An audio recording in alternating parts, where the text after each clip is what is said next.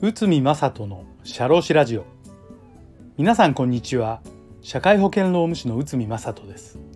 この番組では私内海が日常の業務や日常のマネジメントで感じたことをお話しております。今回は行き過ぎた業務指導と懲戒処分についてこちらを解説いたします。上司は部下の仕事ぶりを注意し時には叱るなどして業務指導を行って部下の成長を手助けしています。この上司と部下との関係で業務指導なのかパワハラなのかなどが問題となってトラブルに発展するケースがあるのです。なぜなら指導とパワハラの境界線があやふやで捉え方によっては指導かもしれませんしパワハラになるかもしれません。このことばかり気にして上司が部下のご機嫌をとってばかりでは本来の指導もできなくなってしまいますが行き過ぎた指導はパワハラとなる可能性が高いのです。これに関する裁判があります。M 社事件東京地裁平成27年8月。この M 社というのは不動産仲介管理賃貸を営む会社さんです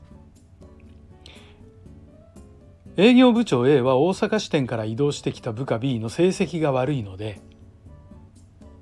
厳しく指導を実施した。部下 B に対し部会個人面談で自発的に退職に追い込む発言を繰り返していた。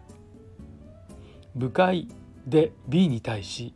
えー、次のような発言がありました。仕事が合っていないお前は裏はこの現営業所では無理だ。お前は周りの人間に迷惑をかけている。申し訳ないと思わないのか？などです。その後部下 B は個人面談に呼び出されて以下の発言があったということですね。稼がないならやめろ責任を取れ。お前の子供はいくつだ？お前の成績表を子供に見せたらもうわかるだろう。その他の社員に対しても複数のパワハラと思われる言動がありました。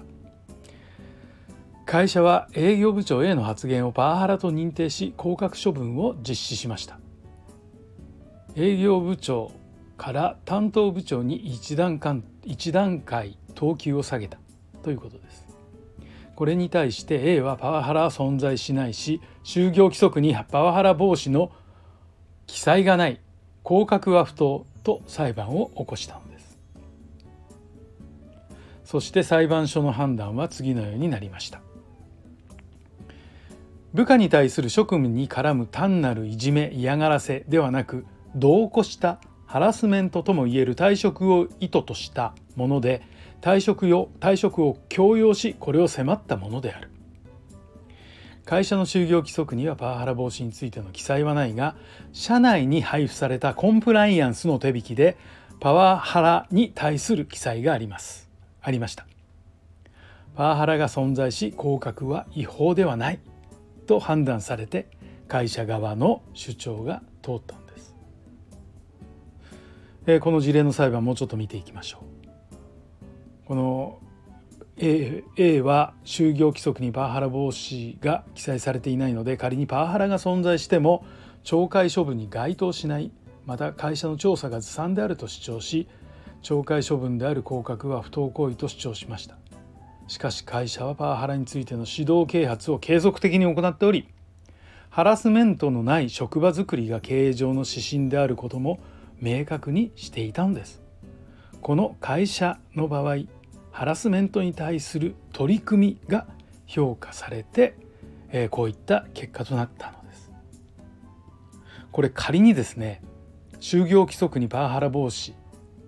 の記載がなく